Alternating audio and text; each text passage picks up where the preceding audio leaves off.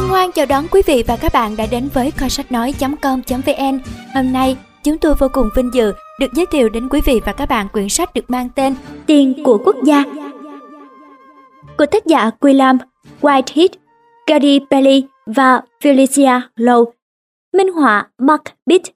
Các quốc gia tiêu tiền như thế nào và tại sao?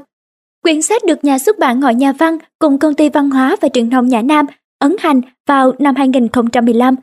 Quý vị và các bạn thân mến, sau khi nghe xong quyển sách này, nếu quý vị và các bạn cảm thấy hay và bổ ích, hãy đến ngay nhà sách Gần Nhất để mua sách gốc, ủng hộ tác giả, dịch giả và nhà xuất bản. Đây chính là tinh thần cao đẹp, uống nước nhớ nguồn, ăn quả, nhớ người trồng cây của người Việt Nam chúng ta. Quý vị và các bạn thân mến, ngay bây giờ, chúng ta hãy cùng nhau đến với phần mục lục của quyển sách này. Mục lục: Tiền của một nước, nước nào cũng cần tiền, nhiều nhiều tỷ, kiếm tiền, thuế cao, thuế thấp, chơi trò may rủi, đồng tiền các nước, từ nước này sang nước khác, nền kinh tế, giê đê pê, tuột dốc và khủng hoảng, ai điều hành đất nước, khác nhau, xuất nhập khẩu, điều tiết, vai trò của bạn, cùng thảo luận nào, nguồn ảnh. Thế bây giờ hãy cùng nhau đến với phần đầu tiên của quyển sách này với bài viết Tiền của một nước. Bạn đã biết tiền cần thiết như thế nào rồi, bạn vẫn thấy bố mẹ hàng ngày cần tiền đổ xăng, mua đồ ăn hay trả tiền điện nước, và bạn cũng biết từng đồng tiền tiêu vặt của mình được tiêu hay để dành hay dùng theo đủ cách ra sao. Nhưng bạn có biết đất nước nơi mình sống cũng cần tiền không? Cần khá nhiều tiền đó. Lớn hay nhỏ? Mỗi nước lớn hay nhỏ khác nhau lại cần một tiền khác nhau. Nước càng lớn càng cần nhiều tiền, nhưng cũng có nhiều nước rộng mênh mông mà lại chẳng mấy thành phố hay thị trấn có người sống. Mặt khác, có nước tuy chỉ nhỏ xíu bằng hòn đảo nhưng lại rất đông dân. Số tiền mỗi nước cần là lượng tiền đủ để mọi thứ phục vụ cho cư dân nước đó đều chạy tốt. Để mọi thứ chạy tốt. Để mọi thứ đều chạy tốt trong cả một nước có bao nhiêu là việc cần đến tiền. Mọi người ai cũng phải đi lại khắp nơi nên phải xây đường bộ, đường sắt và sân bay cho họ. Hàng hóa làm ra trong nhà máy và trang trại cần phải được chuyển đi nên cảng biển và sông ngòi cũng quan trọng nữa. Ngoài ra, người dân cần được đi học ở trường phổ thông và cao đẳng đại học và được chăm sóc khi già yếu hay ốm bệnh. Cần có luật pháp để bảo vệ mọi người và tài sản của họ. Cần có cảnh sát để giữ trật tự, tòa án để định tội và nhà tù để trừng phạt những kẻ phạm tội. Và đất nước có thể cần quân đội để bảo vệ biên giới hay thậm chí là giúp các nước khác. Và rồi lại còn cần người để điều hành các thứ ấy, các cơ quan để họ làm việc, một tòa nhà chính phủ thật lớn để làm nơi họp hành, vân vân và vân vân. Nước nào cũng cần tiền. Không phải nước nào cũng dùng tiền giống nhau, nhưng có một số món nước nào cũng phải nhớ. An sinh xã hội. An sinh xã hội có nghĩa là giúp đỡ những người kém may mắn, người nghèo, người bệnh, người khuyết tật, người già và người thất nghiệp, đôi khi lo cả nhà ở cho họ.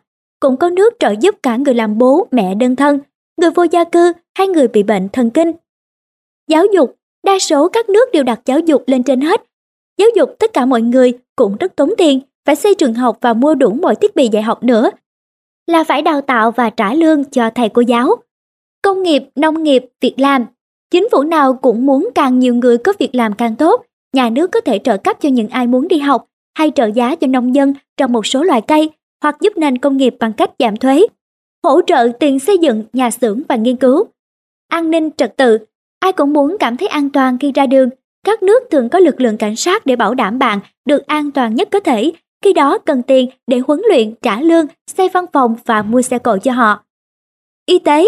Chúng ta thỉnh thoảng vẫn ốm đau, cần đi khám ở phòng khám hay bệnh viện. Nhiều nước có chương trình y tế quốc gia để trả hết chi phí bệnh viện, phòng khám và y tá, bác sĩ, cũng như các trang thiết bị hiện đại để khám chữa bệnh. Ở vài nước, cả tiền thuốc bạn cũng được trả giúp.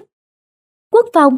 Mọi nước đều cần bảo vệ biên giới, nhất là nếu lại sống cạnh một ông láng giềng hung hăng. Thế nghĩa là phải có tiền nuôi quân đội, lục quân, không quân và cả hải quân nếu có biên giới biển. Quốc phòng có thể là món tốn kém nhất trong ngân sách của một nước vì phải mua vũ khí và các phương tiện vận chuyển hiện đại đắt tiền. Nhà ở. Một trong những bài toán lớn nhất với mọi chính phủ là xây đủ nhà ở cho dân số ngày càng tăng, nhưng vẫn đảm bảo không làm hại môi trường. Nhà nước có thể giúp các công ty tư nhân xây nhà giá rẻ với chi phí thấp, hay chính quyền địa phương tự xây nhà cho dân thuê. Giao thông vận tải. Muốn đất nước hoạt động hiệu quả thì hàng hóa và con người cần phải di chuyển từ nơi này đến nơi khác, nghĩa là cần xây đường bộ, đường sắt và sân bay. Lãi nợ quốc gia. Đa số tiền của chính phủ lấy từ thuế của những người sống và làm việc trong nước, nhưng đôi khi thuế ấy không đủ trả cho mọi thứ. Chính phủ phải mượn tiền ngân hàng và trả lãi cho các khoản vay hay món nợ ấy, cộng cả gốc lẫn lãi, khoản tiền phải trả có thể rất khủng khiếp. Nhiều, nhiều tỷ. Khi đếm tiền có lẽ bạn đếm theo từng nghìn một hay là từng mười nghìn một nếu bạn đang để dành tiền, và có khi cả trong nghìn một nếu bạn được cho rất rất nhiều tiền. Bố mẹ bạn thì sẽ tính toán thu chi gia đình theo hàng triệu, nhưng một nước thì thường tính cả tỷ, cả nghìn tỷ và đôi khi là triệu tỷ nữa kìa. Một tỷ. Một tỷ đồng tiền giấy thì trông như thế nào nhỉ? Hình bên là một tỷ tờ đô la Mỹ, còn một triệu tỷ sẽ gấp chỗ đó một triệu lần. Như vậy nè, một trăm là một trăm, một nghìn là lớn hơn mười lần. một triệu, một triệu là một nghìn nghìn, một tỷ, một tỷ là một nghìn triệu, một nghìn tỷ và một triệu tỷ. một tỷ, hình dung con số một tỷ thì rất khó, nhưng một tỷ giây trước mới là năm một nghìn chín trăm năm mươi chín, một tỷ phút trước thì Giê-xu còn sống, một tỷ giờ trước còn là năm thứ nhất trước công nguyên, một tỷ ngày trước trên trái đất chưa có ai đi bằng hai chân cả. Chia đều nào. Mỗi nước đều cần một lượng tiền khổng lồ mới có thể trả hết cho các dịch vụ. Ở Mỹ chẳng hạn, chính phủ chi ra tầm ba phẩy tám nghìn tỷ đô la cho các thứ được coi là quan trọng. Đó là một lượng tiền lớn kinh khủng khiếp, và các số tiền được chi ra đó là an sinh xã hội, dịch vụ xã hội cho cá nhân, y tế, giao thông vận tải, giáo dục, quốc phòng, lãi nợ quốc gia, công nghiệp, nông nghiệp, việc làm, an ninh trật tự, nhà ở và môi trường, và chi phí khác. một nghìn tỷ. Một nghìn tỷ đồng xu xếp chồng lên nhau sẽ được một tòa tháp cao một triệu bốn trăm ngàn ki lô mét bằng từ đây lên tới mặt trăng rồi quay về trái đất rồi lại quay lại mặt trăng lần nữa. Bạn tưởng tượng xem một triệu tỷ thì sao? Vậy tiền đó từ đâu ra? Kiếm tiền. Có thể bạn nghĩ rằng chính phủ mà cần tiền thì chỉ việc in ra là xong, chỉ cần bật máy in lên và tiền sẽ tuôn ra cả nắm. Ước gì mọi chuyện đơn giản như thế. Nhưng thực tế là hầu hết chính phủ đều phải dựa vào sự giúp đỡ của người dân. Giúp thế này, thuế. Phần lớn tiền tiêu của đất nước là thu của người dân sống trong nước đó. Mỗi món tiền mà mỗi người kiếm được, dù bằng cách nào cũng phải trích ra một số phần trăm nộp cho chính phủ. Phần đó được gọi là thuế, và hầu hết các nước đã quy định điều này rõ trong luật, bạn phải đóng thuế. Bởi vì đã là luật thì nếu không đóng, bạn sẽ bị phạt, còn nhiều tiền hơn. Nhưng dù có than thở, mọi người vẫn hiểu tại sao phải nộp thuế.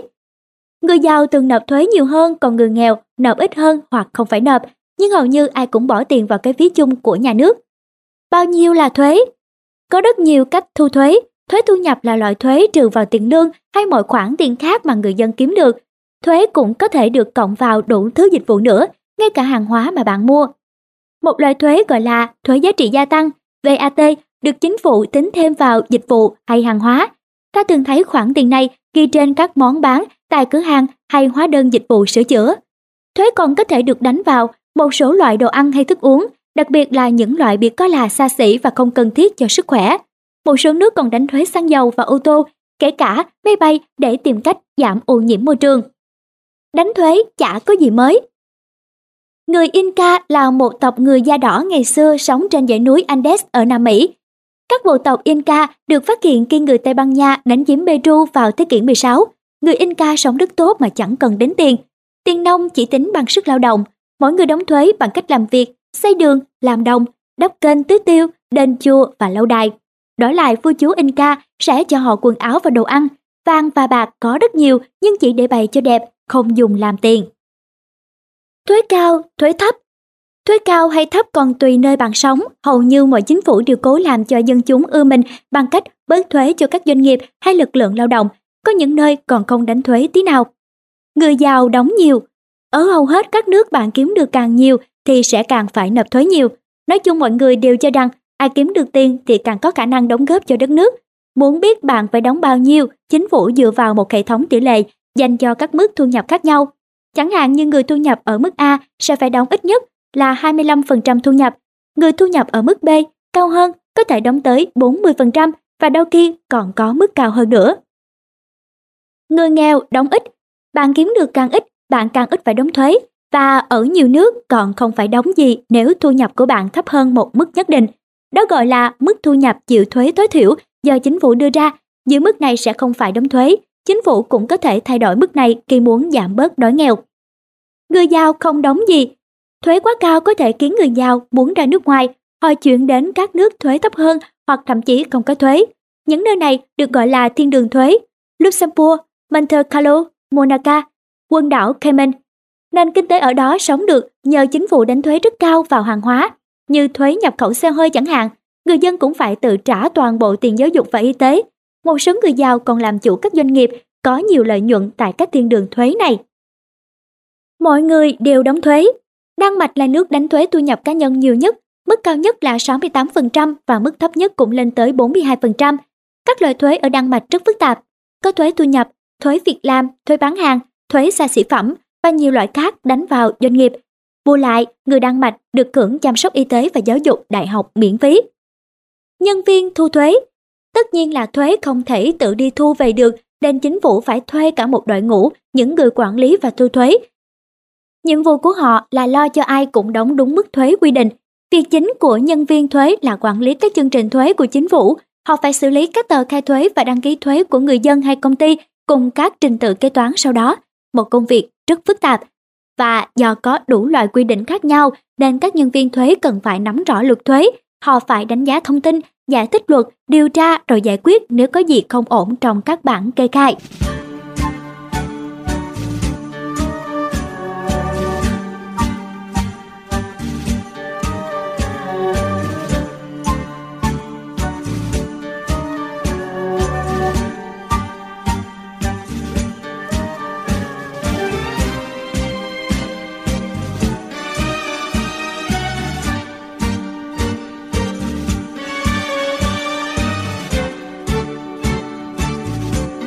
Chơi trò may rủi. Đôi khi chính phủ còn nhiều cách khác để mọi người đóng góp tiền. Các chương trình họ nghĩ ra thật giống như trò chơi, mặc dù thường cũng có mục đích tốt. Xổ số quốc gia. Xổ số là một trong những cách quyên tiền đơn giản. Vé số được bán ra, bao nhiêu cũng được. Vào ngày ghi trên vé số, người ta quay thưởng, người trúng giải sẽ nhận được khoản tiền.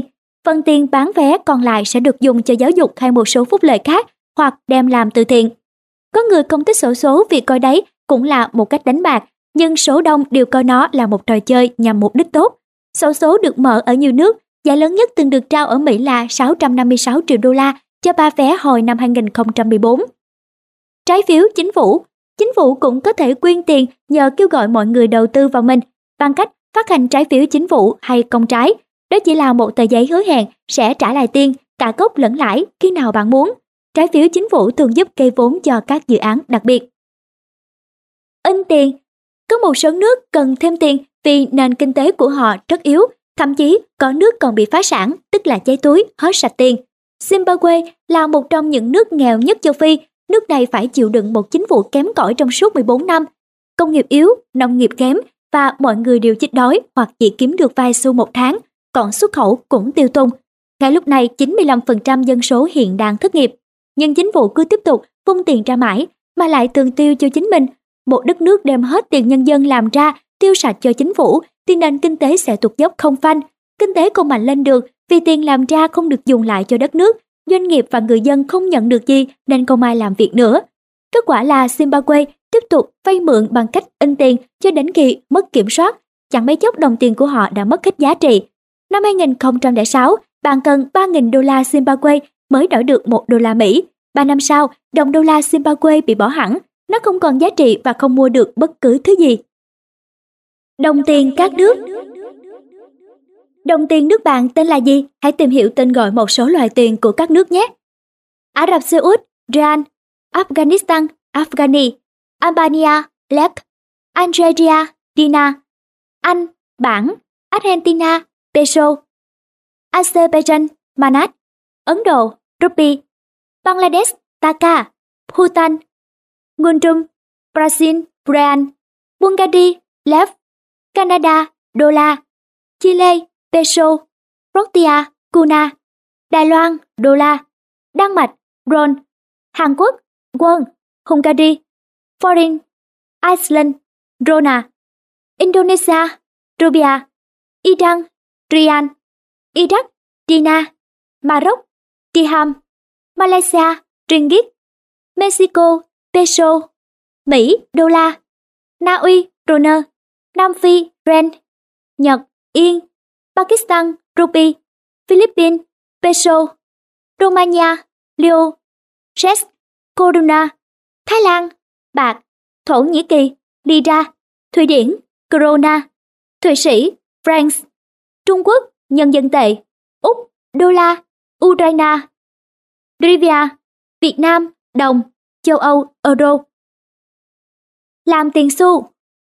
Muốn có tiền xu phải đúc. Lúc đầu không ai tin là tiền xu có giá trị thực, nên vua chúa các nước cho phép in hình mặt mình lên đồng xu. Tiền xu làm ở một nhà máy gọi là xưởng đúc tiền. Mỗi nước đều tự đúc lấy tiền xu dùng trong nước. Mỗi đồng xu đều làm ra từ một dải kim loại mỏng, dài bốn trăm năm mươi bảy mét, rộng ba mươi ba xăng-ti-mét. Dải kim loại này được cuộn nhiều vòng rồi cho đi qua máy đục để đục ra các phôi hình tròn. Phôi lại được đưa vào lò nung cho mềm, sau đó được rửa sạch, sấy khô. Quá trình này cũng làm chúng sáng bóng. Tiếp theo là trang trí và ghi chữ. Phôi đồng xu sẽ được cho qua một máy trập để trập các chữ, số tiền và hình lên. Làm tiền giấy. Tiền giấy cần phải được thiết kế sao cho khó làm giả, nên cách làm tiền giấy trong thực tế còn rất nhiều bí mật. Để an toàn, tiền giấy được in trên giấy làm từ sợi bông. Trong giấy này còn chứa một loại sợi gọi là tơ bảo hiểm để chống sao chép. Mỗi thiết kế tiền giấy được khắc vào một tấm thép gọi là bản khắc lõm. Khi cho mực lên tấm thép, mực sẽ phủ hết các đường khắc đó. Người ta còn dùng mực in không màu đặc biệt để in các dấu hiệu ẩn trên mỗi tờ tiền. Nhờ thế, ngân hàng và các cửa hàng có thể dùng đèn cực tím để phân biệt tiền giả hay thật. Phần lớn tiền giấy đều có hình bóng chim. Thường thì trên tiền thật, tờ bảo hiểm sẽ ẩn hiện giữa các vạch của bóng chim. Từ nước này sang nước khác. Chắc bạn đã biết đồng tiền nước mình mua được những gì trong cửa hàng gần nhà. Tiền ấy dùng để mua thứ bạn cần hay bạn muốn. Nhưng bạn có biết chính tiền cũng được mua và bán như mọi hàng hóa khác, đường sữa hay giày dép. Có những người chuyên làm nghề mua bán tiền tệ nước bạn, và suốt cả ngày mọi người trên khắp hành tinh này vẫn liên tục mua bán tiền của nhau. Hối đoái. Bạn trả bao nhiêu tiền nước bạn cho đồng tiền nước ngoài thì con số đó gọi là tỷ giá hối đoái. Các loại tiền tệ được mua bán trên thị trường hối đoái là thị trường tiền tệ lớn nhất thế giới. Đến một nước khác. Khi người nước ngoài tới thăm nước bạn, họ không thể dùng tiền bên ấy mua đồ trong cửa hàng bên này được. Chẳng hạn, họ từ Mỹ đến, họ sẽ phải mua tiền nước bạn trên thị trường hối đoái trước đã, và họ phải đổi đô la Mỹ lấy tiền nước bạn theo một tỷ giá nào đó. Thả nổi hay cố định. Tỷ giá hối đoái có thể được thả nổi hoặc giữ cố định. Nếu thả nổi, tỷ giá là bao nhiêu sẽ tùy theo mọi người cần bao nhiêu và đồng ý đổi ở mức bao nhiêu. Phần lớn các nước đều chọn cách này. Tỷ giá cố định nghĩa là giá trị của một loại tiền được gắn với một đồng tiền khác thông dụng hơn, như đồng đô la Mỹ chẳng hạn, giá trị của nó sẽ thay đổi khi giá trị đồng đô la thay đổi. Tỷ giá hối đoái. Tỷ giá hối đoái là tỷ lệ quy đổi giữa các đồng tiền. Đấy là số tiền bạn cần để mua một đơn vị tiền của nước khác. Số tiền này tùy theo giá trị tiền nước đó và tiền nước bạn hơn kém nhau bao nhiêu lần. Nếu ra ngân hàng, công ty du lịch hay hiệu đổi tiền, bạn sẽ thấy một bảng ghi giá đồng tiền rất nhiều nước, tính bằng tiền nước bạn. Hai loại giá. Bạn sẽ thấy mỗi đồng tiền có đề hai loại giá. Một là giá khi bạn mua và hai là giá khi bạn bán. Thông thường thì bạn sẽ chịu thiệt nếu bán tiền của một nước nào đó ở các nước khác. Nền kinh tế. Nền kinh tế là một từ nghe rất sang, chỉ tất cả các hoạt động trong một nước. Nó bao gồm mọi món mua bán nhỏ lẻ trong các cửa hàng, mọi giờ làm việc trong các công ty và nhà máy, mỗi lần hàng hóa đi vào hay rời khỏi kho, tức là mọi giao dịch ở khắp mọi nơi. Kinh tế ở ngay nhà bạn. Khi bố mẹ bạn đi làm hàng sáng, họ đã trở thành một phần của nền kinh tế. Cả ngày họ sẽ làm ra sản phẩm hay cung cấp dịch vụ giúp các doanh nghiệp khắp đất nước hoạt động. Đổi lại, họ sẽ nhận được tiền để nuôi bạn và gia đình. Tiền ấy là dành để mua hàng hóa hay dịch vụ mà cả nhà cần. Đây được gọi là chi tiêu tiêu dùng. Bằng cách đó, tiền lại tới tay các ngành sản xuất và dịch vụ. Nó cứ liên tục quay vòng như thế. Tiền luân chuyển, sinh đãi và lớn lên. Nền kinh tế mạnh. Các chính phủ luôn cố gắng có được nền kinh tế năng động. Họ muốn tiền được quay vòng thật nhanh, có thật nhiều cơ sở làm ăn. Còn mọi người vừa làm việc thật chăm chỉ vừa chi tiêu thật ác. Họ muốn người dân có nhu cầu dùng dịch vụ và hàng hóa mạnh, muốn mọi người sản xuất hàng và cung cấp dịch vụ thật nhanh chóng. Tại sao? Nền kinh tế phát triển nghĩa là các công ty sẽ đóng thuế nhiều hơn vì có lợi nhuận tốt hơn, nghĩa là người lao động sẽ đóng thuế nhiều hơn vì tiền lương cao hơn, và tiền thuế sẽ lại giúp cho các dịch vụ hoạt động tốt, đường sá, giáo dục, y tế và những thứ khác. Nền kinh tế yếu.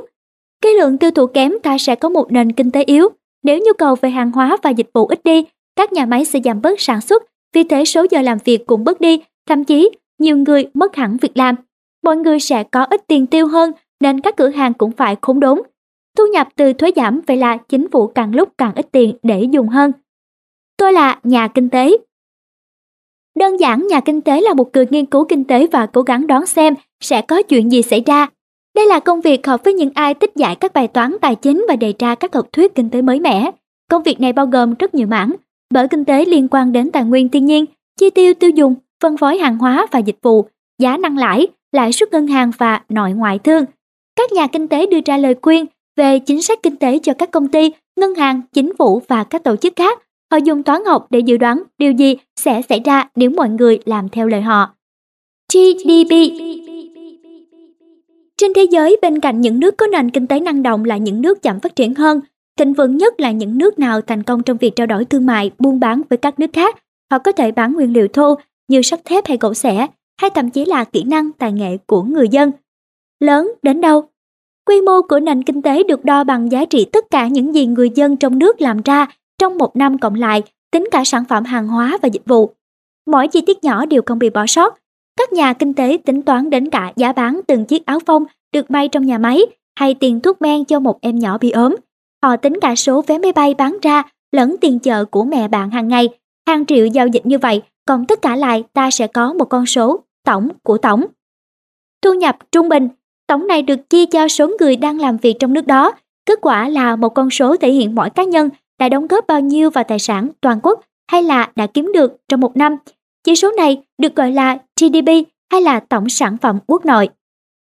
Mỗi người một miếng. Một đất nước có sản xuất và buôn bán thì chắc chắn giê đê pê của nước đó tăng. Người dân ở nước đó giàu hơn và kinh doanh thêm mạnh. Ở một đất nước như vậy, nhiều người sẽ tin và ủng hộ các nhà máy, doanh nghiệp bằng cách đầu tư vào chúng. Họ cho doanh nghiệp mượn tiền để mở rộng bằng cách mua một miếng nhỏ công ty gọi là cổ phần. Họ trở thành cổ đông của công ty. Nếu công ty làm ăn phát đạt, tất cả các cổ đông đều được chia lợi nhuận. Lạm phát. Sau một khoảng thời gian thì hầu hết mọi thứ đều tăng giá, nghĩa là sau hai mươi năm nữa, một triệu đồng sẽ không mua được nhiều thứ như bây giờ. Sự tăng giá chung qua thời gian này được gọi là lạm phát. Các chính phủ luôn cố giữ lạm phát ở mức thấp. Họ không muốn giá cả tăng cao, khiến người dân phải bỏ quá nhiều tiền mua nhu yếu phẩm, đến mức không còn đủ để chi cho cuộc sống. Tăng giá thường khiến mọi người không vui, mà chính phủ thì được bầu ra để làm hài lòng người dân chứ không phải là ngược lại. Lạm phát có thể kiềm chế được nếu chính phủ thông qua các luật ngăn tăng giá, giảm thuế hay chi tiền để giảm giá, gọi là trợ giá cho một số loại sản phẩm. Tuột dốc và khủng hoảng. Nghe thì có vẻ lạ, nhưng một nước cũng có lúc mất tiền giống như bạn hay gia đình bạn. Nếu tiền kiếm được không bằng tiền chi ra thì nước đó sẽ rơi vào tình trạng thâm hụt ngân sách, nghĩa là không trả nổi cho những thứ cần chi trả. Và nếu cứ như thế quá lâu, nước đó có thể chìm vào nợ nần và gặp khó khăn thật sự. Tuột dốc. Tuột dốc là khi một nền kinh tế, một ngành hay một thị trường chạy chậm chạp, từ đó cũng chỉ sự trì trệ của các hoạt động kinh doanh. Khi thị trường tuột dốc thì giá cổ phiếu và số tiền đầu tư mua cổ phần cũng sẽ sụt giảm. Suy thoái. Suy thoái là khi nền kinh tế bị trì trệ suốt hơn vài tháng, công nghiệp, việc làm, thu nhập của mọi người và mọi giao dịch buôn bán đều bị ảnh hưởng. Các chiến lược đầu tư mạo hiểm của các thể chế tài chính như ngân hàng có thể gây ra suy thoái. Cả các nước phát triển lẫn đang phát triển đều có nguy cơ này. Năm hai nghìn không trăm lẻ tám, các nhà đầu tư ở Mỹ đã dồn tiền vào bất động sản, kiến đất tăng giá cao chót vót và dẫn đến khủng hoảng. Cuộc đại khủng hoảng. Năm một nghìn chín trăm hai mươi tám, tương lai có vẻ thật tốt đẹp, nền kinh tế Mỹ đang chạy co đo và các nhà đầu tư háo hức đưa tiền vào thị trường. Rất nhiều người cố tìm cách làm giàu thật nhanh, thế rồi năm một nghìn chín trăm hai mươi chín tới, tiệc tàn. Vào ngày thứ năm đen tối, hai mươi tư tháng mười, thị trường cổ phiếu sụp đổ. Tháng mười một, lượng tiền đầu tư vào kinh doanh đã giảm ba mươi lăm tỷ đô la. Nhiều nhà đầu tư mất trắng và cuộc đại khủng hoảng bắt đầu. Hàng trăm nghìn người mất việc làm, phải xếp hàng chờ được chính phủ phát dẫn. Phải mất mười năm thì kinh tế mới dần khôi phục, mọi người mới lại tìm việc được dễ dàng. Mất việc. Làm việc là một trong những nhu cầu thiết yếu của con người. Làm việc cho ta cảm giác mình đã cống hiến, có ích và xứng đáng sống trên trái đất. Chúng ta từng bị coi là kém cỏi nếu không có việc làm. Không may là không chính phủ nào có thể đảm bảo việc làm cho tất cả mọi người. Trong hai phẩy hai tỷ người ở độ tuổi lao động trên toàn thế giới, chỉ khoảng một phẩy năm tỷ là có việc làm. Ngay cả ở các nước phát triển như Mỹ hay châu Âu cũng có hàng triệu người thất nghiệp. Ai điều hành đất nước? Mỗi đất nước bao gồm rất nhiều gia đình, hàng ngàn, thậm chí là hàng triệu. Một đất nước không chỉ là một ông vua hay nữ hoàng, cũng không chỉ là tổng thống hay chính phủ. Nó còn bao gồm rất rất nhiều người làm việc và vui chơi, ăn và ngủ, sống và chết ở đó. Và đất nước phải được điều hành sao cho mọi người đều làm được việc của mình. Ai nắm quyền? Tất nhiên từng ấy người trong một nước thì không thể ai cũng điều hành được, phải có ai đó cầm trịch chứ. Phải có ai đó lo cho mọi thứ đều chạy trơn tru khắp đất nước, chứ không chỉ ở một hay hai chỗ. Ví dụ người đó phải lo cho trẻ em ở nông thôn cũng được đi học như trẻ em thành thị. Ở một số nước có một ông vua nắm quyền lực rất lớn, hoặc quyền lực nằm trong tay tổng thống, hoặc là một gia đình giàu có. Những người này sẽ quyết định mọi người trong nước sống và làm việc như thế nào. Họ sẽ quyết định nền kinh tế vận hành theo kiểu gì. Họ sẽ quyết định xem ai nộp thuế và thuế được sử dụng ra sao. Bầu cử. Ở các nước dân chủ, người dân sẽ chọn một nhóm người đại diện cho mình đưa ra quyết định. Nhóm này được bầu lên để nắm quyền và mọi người đều nhất trí tuân theo những luật lệ mà họ đặt ra. Nhóm này được gọi là chính phủ và họ sẽ nắm quyền suốt thời gian được bầu. Mỗi thành viên chính phủ sẽ chú ý lo cho nhu cầu của nhóm người bỏ phiếu cho mình. Thường là dân sống trong một vùng nào đó. Ngoài ra, một số thành viên khác còn nhận thêm việc coi sóc về giáo dục, đường xá hay y tế chung của cả đất nước. Ông thủ quỹ. Trong chính phủ có một người chuyên trông coi quỹ tiền cả nước. Ở nhiều nước, người này được gọi là Bộ trưởng Tài chính, ở nước khác là Thống đốc Ngân khố. Đây là một vị trí rất quan trọng. Bộ trưởng Tài chính sẽ quyết định thu thuế từ người dân và các công ty ra sao và dùng khoản thuế đó như thế nào.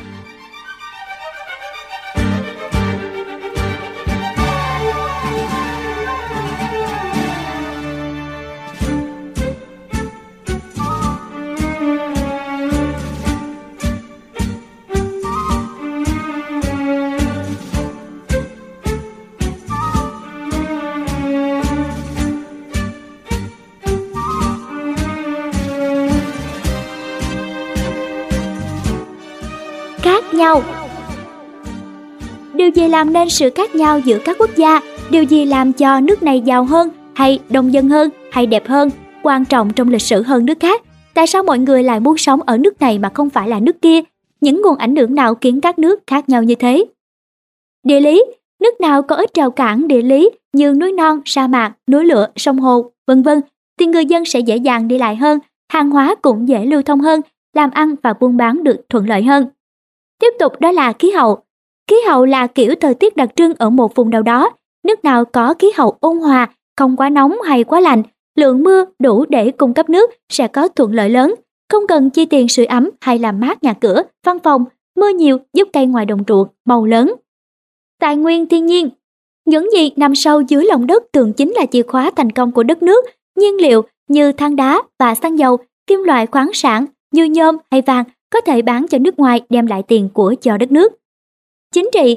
Ai điều hành đất nước và nhất là quản lý tài chính? Họ có dùng tiền khôn ngoan không? Họ có liêm khiết? Nền kinh tế sẽ không phát triển được nếu chính phủ không trung thực, tham nhũng và vơ vét tài nguyên của đất nước. Công nghiệp. Nhà máy làm ra sản phẩm, họ ưu tiên dùng nguyên liệu ở địa phương để có thể dễ dàng mua với giá rẻ. Các nhà máy thường xây ở nơi đông dân để sản xuất và đường xá tốt để chuyên chở hàng hóa làm ra. Tiếp tục là giáo dục. Giáo dục nhằm đào tạo ra những con người thông minh và biết tưởng tượng, có kỹ năng để sản xuất và sáng tạo. Nước nào đầu tư vào giáo dục cho mọi người thì gần như chắc chắn sẽ thịnh vượng hơn các nước khác. Lịch sử. Các nước phát triển ngày nay đã có một lịch sử lâu dài, trao đổi buôn bán, du hành xuyên lục địa và kết bạn thân tình với những nước khác và từng đã giúp đỡ họ vào lúc nào đó. Lao động.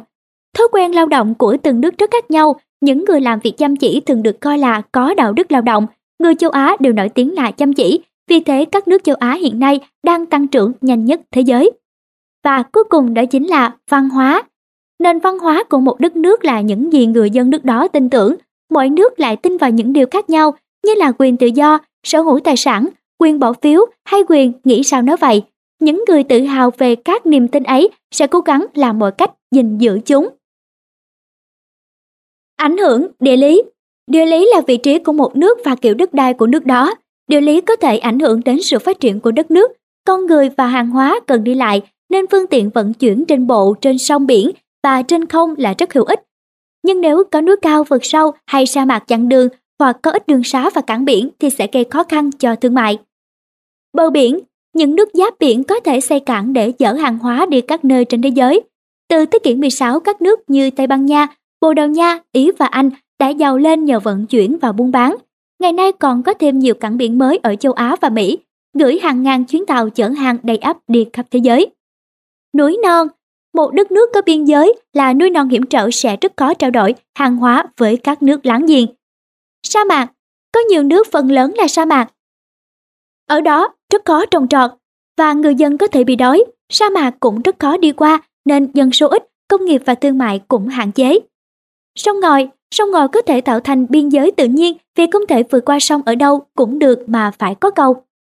Hồ, một số nước có thể ngăn cách nhau bằng hồ nước, ví dụ như chuỗi năm hồ lớn làm biên giới tự nhiên giữa Mỹ và Canada. Rừng rậm, nhiều khu rừng rậm đến mức không vượt qua nổi. Campuchia có rất nhiều rừng bao phủ, biên giới giữa nước này với Thái Lan, Lào và Việt Nam cũng là rừng. Các nước này đang phải chung sức ngăn chặn nạn chặt phá trái phép gỗ cẩm lai. Những đường biên giới nhân tạo, những yếu tố địa hình có thể dùng làm đường biên giới tự nhiên ngăn cách nước này với nước khác, nhưng cũng có những đường biên giới là do con người tạo ra. Chúng dựng lên để chia cắt mọi người, để ngăn họ khỏi tín ngưỡng, ngôn ngữ, văn hóa hay quan điểm chính trị của những người không giống họ. Và đương nhiên là chúng sẽ chặn đứng trao đổi hàng hóa giữa các nước láng giềng. Ảnh hưởng của khí hậu. Khí hậu không hoàn toàn giống với thời tiết. Thời tiết là những gì xảy ra trong mỗi ngày. Nó bao gồm nhiệt độ, khả năng mưa, tốc độ gió và một số yếu tố khác như áp suất không khí. Còn khí hậu là hệ thống thời tiết trong một thời gian dài. Các đới khí hậu. Các vùng trên trái đất có các khí hậu khác nhau gọi là các đới. Mỗi đới có một tên riêng.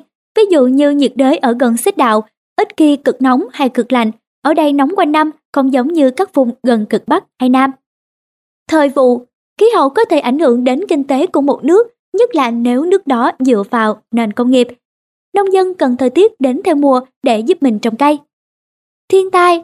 Nếu có hạn hán, nông nghiệp sẽ bị ảnh hưởng, thiếu nước sẽ khiến cây còi cọc.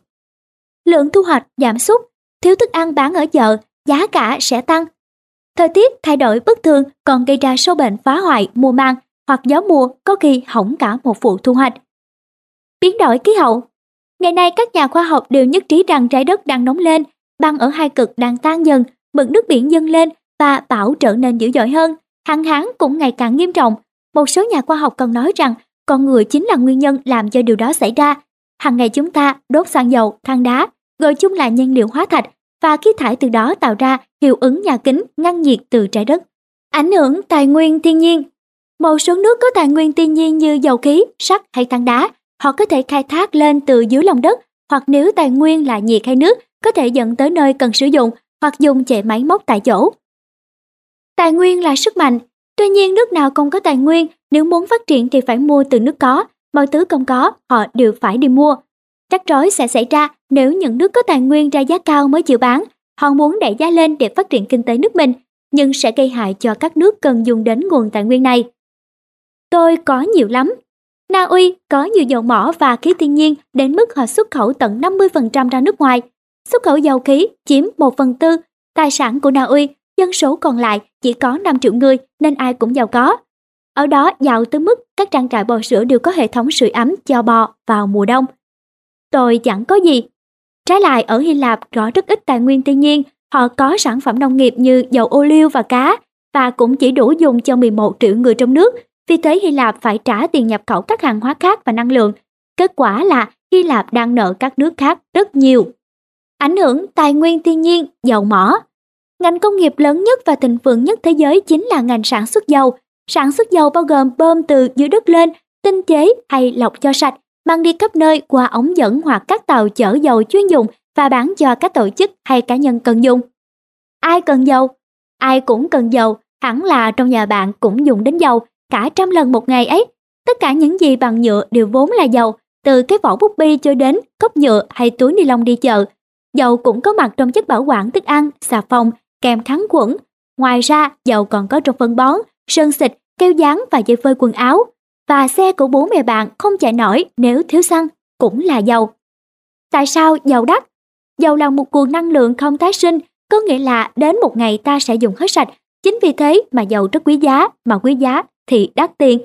Trái đất cho chúng ta rất nhiều tài nguyên thiên nhiên để dùng làm năng lượng. Trong thời hiện đại, chúng ta dùng nhiều nhất là các loại nhiên liệu hóa thạch, than đá, xăng, dầu thô và khí thiên nhiên. Dầu mỏ vốn xưa kia là cây cối và những động vật nhỏ tí sống trong nước. Vào tầm ba trăm đến bốn trăm triệu năm trước, qua hàng triệu năm, xác chúng bị chôn vùi trong cát và phù sa, sức nóng và sức ép dần biến thành dầu mỏ. Vậy nên, nguồn dầu mỏ mà chúng ta đang dùng không có cách nào làm lại được. Những nhà khai thác. Nước nào lấy được nhiều dầu nhất mà vẫn có nguồn dự trữ lớn nhất? Nga, Ả Rập, Mỹ, Iran, Trung Quốc, Canada, Iraq, các tiểu vương quốc Ả Rập Thống Nhất, u a e, Mexico, Kuwait. Làm giàu từ dầu. Dầu là hàng hóa đắt nhất trên thị trường thế giới, vậy nước nào kiếm được nhiều tiền nhất nhờ xuất khẩu dầu? Qatar, Kuwait, u a e, Turkmenistan, Venezuela, Ả Rập Xê Út, Canada, Libya, Brunei, Iraq. Bè lũ ngốn xăng. Dầu vốn được dùng làm nhiên liệu suốt hàng ngàn năm, nhưng khi ô tô được sản xuất hàng loạt vào thế kỷ hai mươi, dầu mới được chế biến thành xăng cho xe chạy. Bây giờ, xăng là sản phẩm chính. Ảnh hưởng các nước láng giềng. Hòa bình. Một trong những nguyên nhân gây cản trở các nước lớn mạnh là xung đột, đặc biệt là chiến tranh. Chiến tranh không chỉ tàn phá đất nước mà còn khiến nước ấy không xây dựng được gì. Các nước luôn cần hòa bình dài lâu để hợp tác buôn bán với nhau, như vậy mới tăng trưởng và phát triển được. Đồng minh. Đồng minh nghĩa là bạn. Các nước đồng minh buôn bán với nhau và giúp nhau phát triển kinh tế bằng cách giảm thuế quan để trao đổi hàng hóa dễ dàng hơn. Chiến tranh tốn kém lắm. Một trong những thảm họa lớn nhất năm hai nghìn là cuộc chiến giữa hai nước láng giềng ở Đông Phi, Ethiopia và Eritrea. Hàng triệu đô la đã mất cho quân đội, trong khi đáng lẽ có thể dùng xóa đói giảm nghèo. Ước tính cuộc chiến này đã tốn khoảng một triệu đô la mỗi ngày. Hợp tác. Một số nước cảm thấy tốt hơn là hợp tác cùng phát triển, họ có thể lập ra các liên minh dùng chung một đồng tiền. Các nước trong liên minh dễ dàng qua biên giới nhau và xuất nhập khẩu cũng dễ hơn. Ảnh hưởng giáo dục. Trường học. Từ khi bạn đến tuổi đi học, bố mẹ đã cố gắng lo cho bạn được giáo dục tốt nhất. Họ biết rằng càng được giáo dục tốt thì bạn càng dễ kiếm được việc làm tốt và có được cuộc sống đầy đủ. Biết chữ. Biết chữ là biết đọc biết viết. Mọi nước trên thế giới đều cố gắng sao cho người dân đều được học hành, mọi cá nhân đều ngày càng hiểu biết và đạt được mục đích trong cuộc sống. Ở các nước công nghiệp, tỷ lệ người biết chữ thường rất cao, riêng ở Na Uy lên tới một trăm phần trăm. Tỷ lệ biết chữ thấp sẽ kiềm hãm đất nước. Ở Afghanistan, bốn mươi ba phần trăm đàn ông biết chữ nhưng phụ nữ chỉ có mười hai phẩy sáu phần trăm, vì thế các bà mẹ khó giúp đỡ và khuyến khích con học tập. Người nhiều, người ít.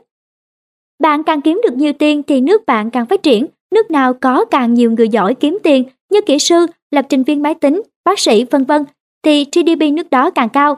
Còn nước nào hầu hết mọi người chỉ học xong tiểu học và kinh tế chủ yếu dựa vào nông nghiệp gia đình thì thường có giê đê pê thấp hơn. Ảnh hưởng dân số. Tổng số người sống trong một nước được gọi là dân số.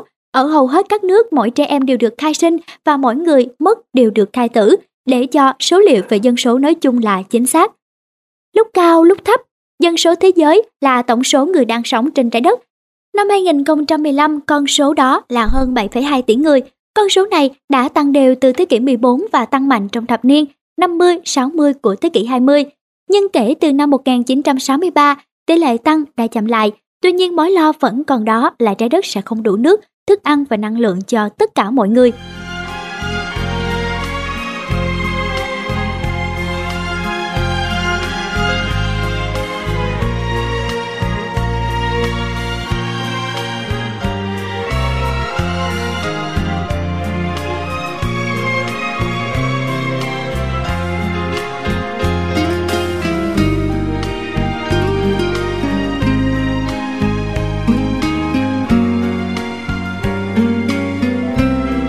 một tỷ.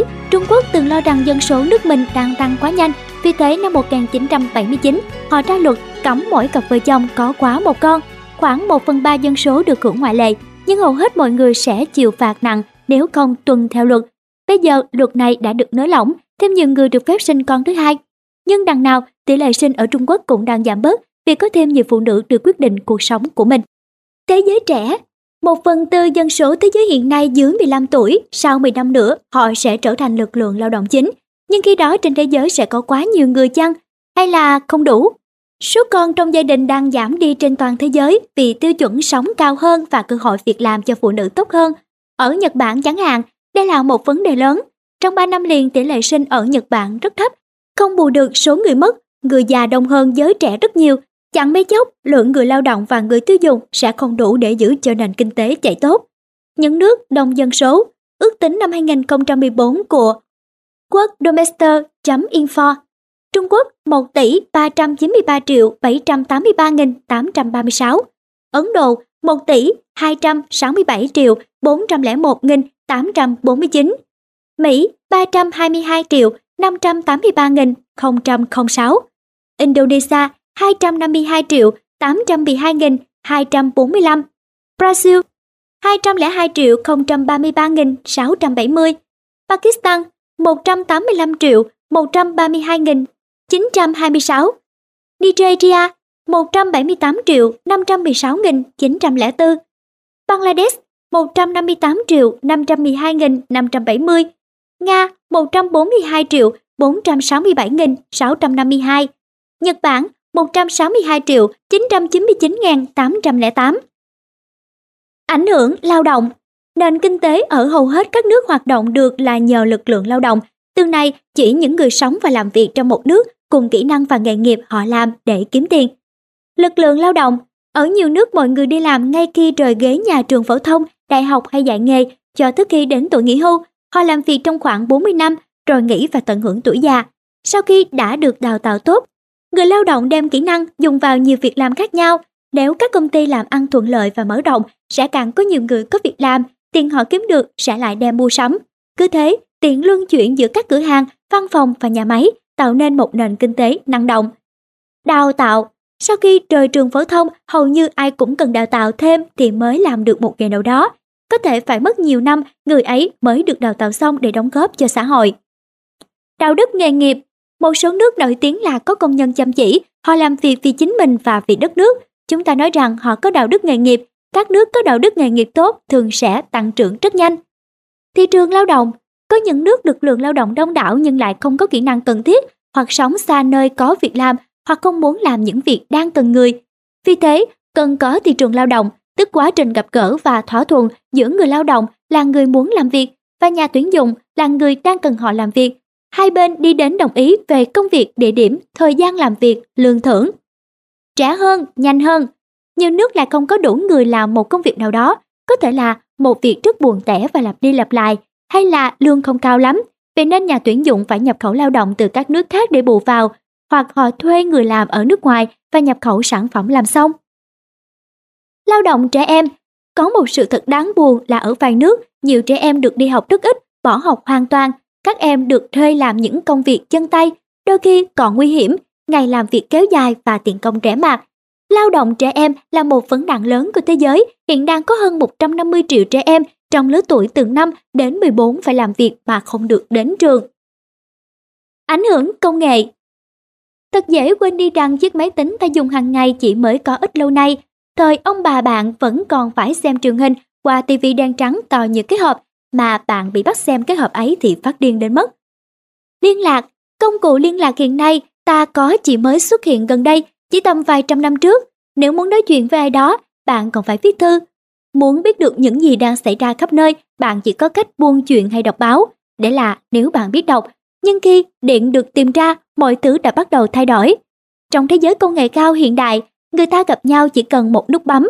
Điều này đã thay đổi cách làm việc của mọi người và cách kiếm tiền của các quốc gia. Bắt kịp. Các nước đi đầu trong cuộc cách mạng công nghệ đều giàu lên nhiều. Đó là vì trên khắp thế giới nhu cầu dành cho những sản phẩm công nghệ như điện thoại di động hay máy tính luôn rất cao. Một số nước châu Á hiện đang đứng đầu thế giới về sản xuất đồ công nghệ. Chiếc điện thoại bạn mua ở đầu phố chắc hẳn đã được làm ra ở Trung Quốc, Hàn Quốc hay Nhật Bản. Ngược lại, các nước không có nền tảng công nghệ thường phải chịu thua thiệt. Họ phải nhập khẩu những thiết bị này. Nghĩa là tiền sẽ chạy từ túi họ sang các nước sản xuất. Nay đang là giai đoạn có sự thay đổi lớn trong cách ta liên lạc, nên cách đào tạo nghề cũng thay đổi theo. Các nước chú trọng đào tạo về công nghệ cao sẽ tạo ra lực lượng lao động có ích cho ngành công nghệ. những nước còn lại sẽ tụt lại đằng sau. Khả năng sáng tạo. Mọi phát minh đều đến từ bộ óc của những người cực kỳ sáng tạo. Chính óc sáng tạo đã sinh ra mọi ý tưởng. Ngày nay, trong một thế giới mà các công ty đều cạnh tranh và ganh đua khốc liệt, ai có khả năng nhìn vấn đề theo cách mới, có khả năng thoát khỏi lối mòn, sẽ được chào đón ở các công ty sáng tạo. Sáng tạo luôn đi theo kiến thức. Nếu bạn hiểu biết nhiều về khoa học, hay toán, hay địa lý, hay kinh tế, bất kỳ môn nào bạn chọn, thì tuyệt quá, bạn rất có thể trở thành nhà phát minh trong tương lai. Ảnh hưởng công nghiệp. Công nghiệp thường có nghĩa là chế tạo, tức làm ra hàng hóa. Trong thế kỷ mười tám và mười chín, nhiều phát minh đã giúp sản xuất hàng hóa hàng loạt với chi phí rẻ. Các nhà máy liên tục mọc lên, nước nào đi theo hướng công nghiệp hóa thì đều giàu lên nhanh chóng. Sản xuất hàng hóa. Sản xuất hàng hóa giúp đem lại việc làm cho người dân một nước. Nếu sản phẩm có chất lượng tốt, nước đó sẽ được tiếng thơm khi bán hàng trong nước và ở nước ngoài. Sản xuất cũng giúp tiền tỏa đi khắp nơi, vì công nhân sẽ tiêu tiền lương vào hàng hóa và dịch vụ khác. Những nguyên liệu cơ bản. Sản xuất hàng hóa giúp đem lại việc làm cho người dân một nước.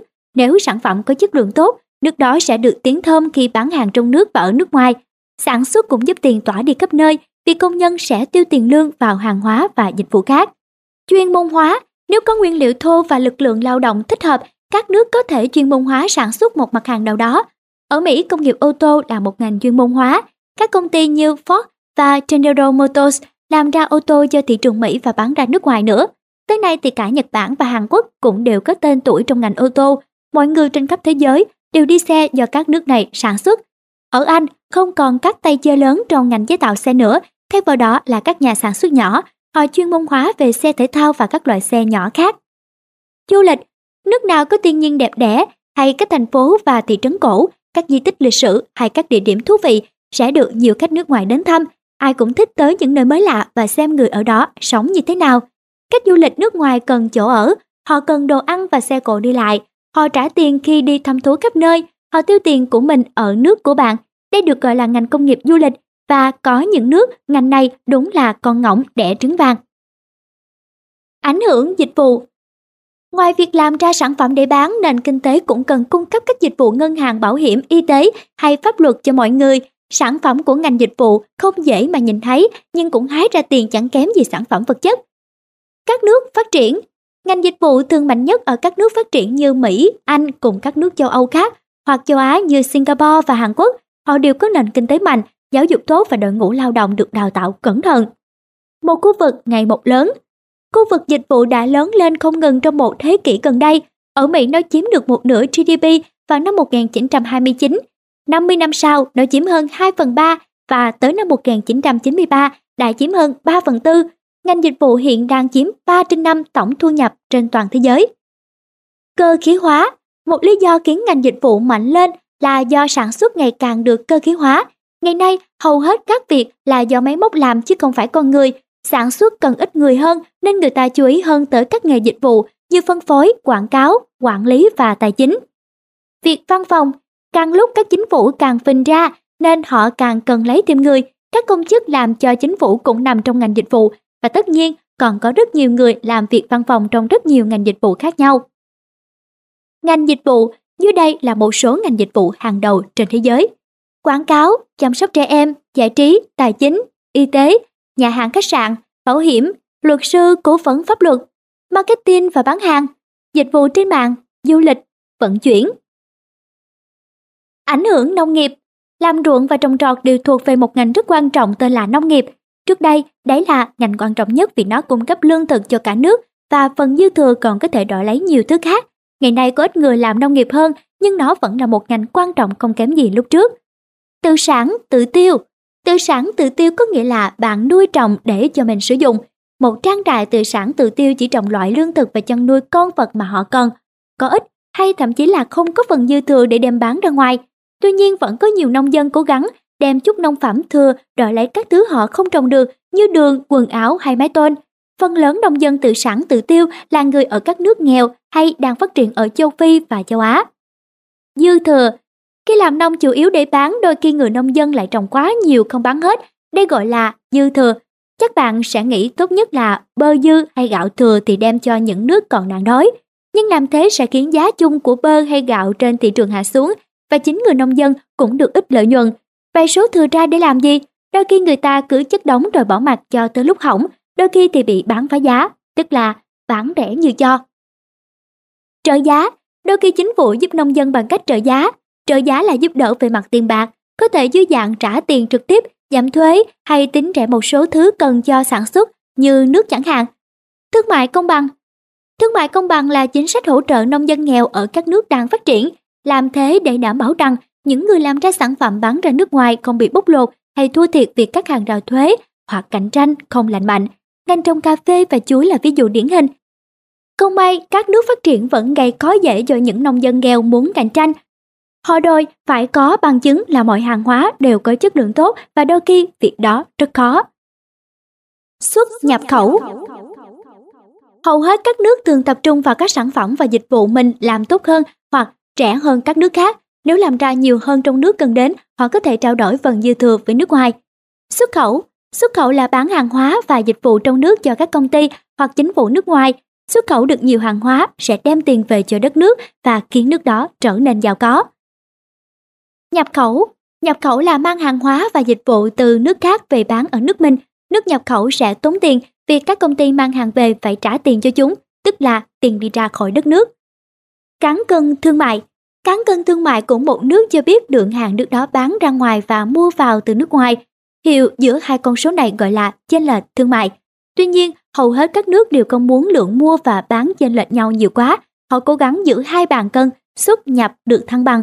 Vậy nên, nếu thấy xuất khẩu nhiều, họ thường cố tăng nhập khẩu. Và trên thế giới của ta, Trung Quốc chính là quốc gia xuất khẩu hàng đầu và Mỹ chính là quốc gia nhập khẩu hàng đầu. Điều tiếc. Nhiều người nghĩ rằng chính phủ không nên can thiệp quá nhiều vào nền kinh tế. Họ tin rằng các doanh nghiệp biết rõ mình đang làm gì và biết phải làm ra tiền bằng cách nào. Bán mua tùy ý. Những người ủng hộ thị trường tự do cho rằng nếu chính phủ can thiệp quá nhiều thì sẽ không tốt cho doanh nghiệp. Chủ doanh nghiệp cần được quyết định xem nên trả cho công nhân bao nhiêu hay xuất khẩu bao nhiêu. Tóm lại là cần được quyết định cách điều hành doanh nghiệp của mình. Họ nói rằng các doanh nhân sẽ mất đi động lực phát triển doanh nghiệp nếu không có được lợi nhuận tối đa. Kiểm soát thương mại. Những người khác lại tin rằng chính phủ can thiệp là việc cần thiết và có ích. Khi đó chính phủ đặt ra các luật mà doanh nghiệp phải nghe theo, ví dụ như các quy định có lợi cho doanh nghiệp trong nước và cản trở nước ngoài vào chiếm thị trường. Họ tạo ra các hàng rào để cản đường, cạnh tranh, đó gọi là hàng rào thương mại hay hàng rào mậu dịch. Hàng rào, hàng rào thương mại là tất cả những gì cản đường buôn bán giữa các nước, chẳng hạn như thuế quan là loại thuế đặc biệt đánh vào hàng hóa nhập khẩu làm chúng đắt hơn. Thuế này giúp cho hàng nội địa rẻ hơn hàng nhập khẩu. Hạn ngạch là giới hạn lượng hàng hóa được phép nhập khẩu vào một nước trong một khoảng thời gian. Tất nhiên là các công ty trong nước không có giới hạn nào. Tiêu chuẩn giữa chất lượng cũng có thể là rào cản thương mại. Chẳng hạn, một số nước không cho nhập thịt bò hay lúa mì biến đổi gen, vì thế nông dân trong nước cũng không phải cạnh tranh với nước ngoài. Xem thiên trang ba mươi ba mươi mốt tập bốn Tiền của thế giới nhé. Chính phủ ổn định. Ở một số nước chính phủ thay đổi thường xuyên, một số nước khác thì chính phủ làm theo nhiệm kỳ cố định, thường là bốn năm. Nếu chính phủ giúp điều chỉnh nền kinh tế thì thay đổi chính phủ liên tục sẽ rất có hại. Chính phủ mới có thể ban hành đạo luật và quy định mới, ngày kia các doanh nghiệp vừa quen với quy định cũ. Vậy nên, một chính phủ ổn định làm việc đến hết nhiệm kỳ đã định của mình sẽ tốt hơn cho việc kinh doanh. Vai trò của bạn. Dù bạn sống ở nước nào thì ai cũng chờ đợi bạn sẽ đóng góp cho nền kinh tế khi lớn lên. Dù có làm nghề gì, luật sư, y tá, lái taxi hay việc khác, bạn cũng sẽ giúp một tay khiến nước mình thêm giàu có. Đi học.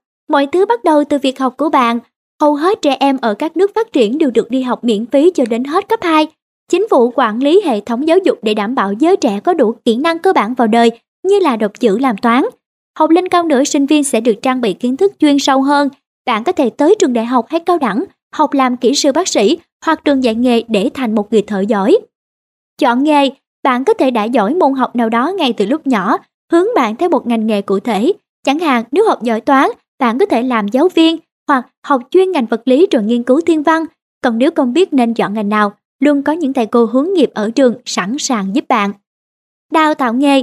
Không phải cứ ra trường là bạn đã học xong đâu. Nơi làm việc sẽ còn đào tạo thêm cho bạn vài kỹ năng đặc biệt khác nữa. Có công ty còn cho bạn thực tập để học việc. Một số trung tâm cũng mở các khóa đào tạo để bạn rèn những kỹ năng cơ bản. Địa điểm. Ở nhiều nước, một số ngành nghề đặc biệt thường tập trung ở nơi nào đó. Chẳng hạn thung lũng Silicon thuộc bang California ở Mỹ là trung tâm công nghệ lớn, trung tâm tài chính lớn của London được gọi là khu City. Nếu muốn làm đúng việc mình đã học, có thể bạn sẽ phải chuyển tới nơi có việc đó. Ngày nay người dân đã năng động hơn rất nhiều, họ sẵn sàng đi tới nơi nào cần đến mình. Điều này có ích cho nền kinh tế, mặc dù có nhiều người nghĩ rằng nơi này thành đạt thì sẽ có nơi khác thất bại và rằng cơ hội việc làm cần được phân bố đều cho mọi nơi. Bạn cũng đóng góp.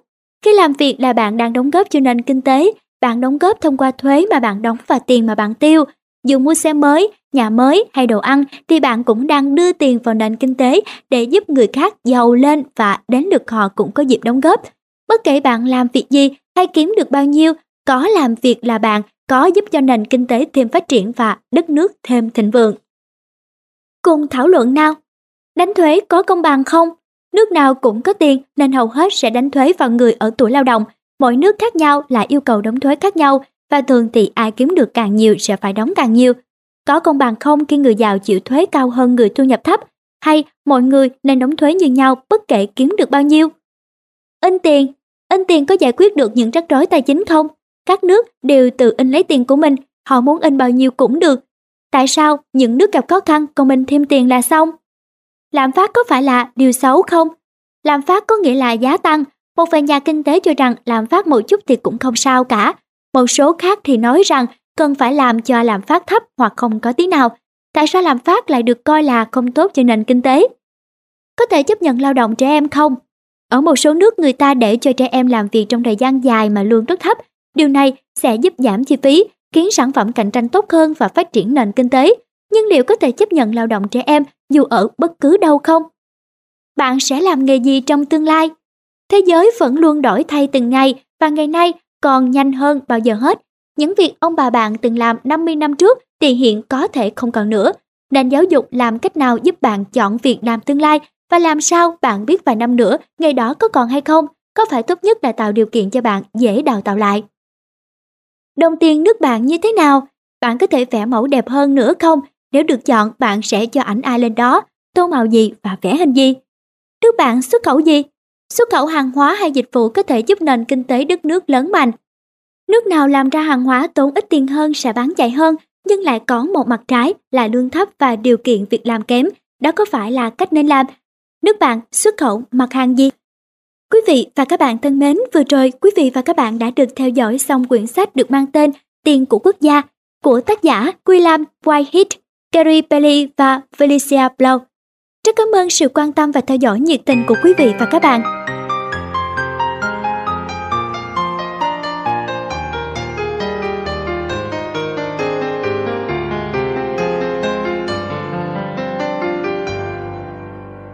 Quý khán giả thân mến, kho sách nói chấm com chấm vn thực hiện quyển sách này nhờ kinh phí do một số rất ít thính giả hảo tâm đóng góp. Ngày nay, trong thế giới đua chen, cõi hồng trần mù mịt, những nhà hảo tâm như vậy thật sự rất khó tìm. Kho sách nói đang đứng trước bờ vực khó khăn, cố gắng duy trì. Mỗi tháng thực hiện thêm được chỉ vài quyển sách mới để phục vụ cộng đồng. Giá mà mọi người hiểu được chân lý, một cây làm chẳng nên non, ba cây chùm lại nên hòn núi cao.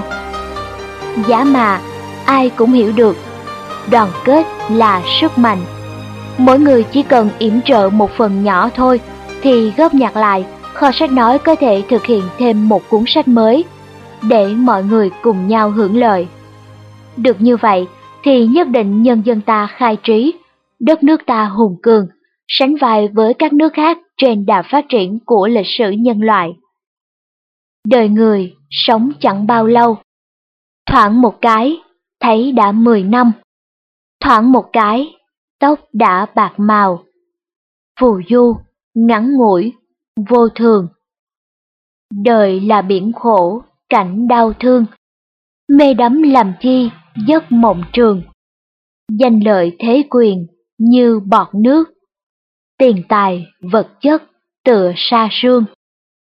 Kho sách nói cũng phù du, ngắn ngủi, vô thường, có thể không phục vụ được quý thính giả suốt đời như tâm nguyện cuối cùng của cư sĩ Thích Thiên Phúc.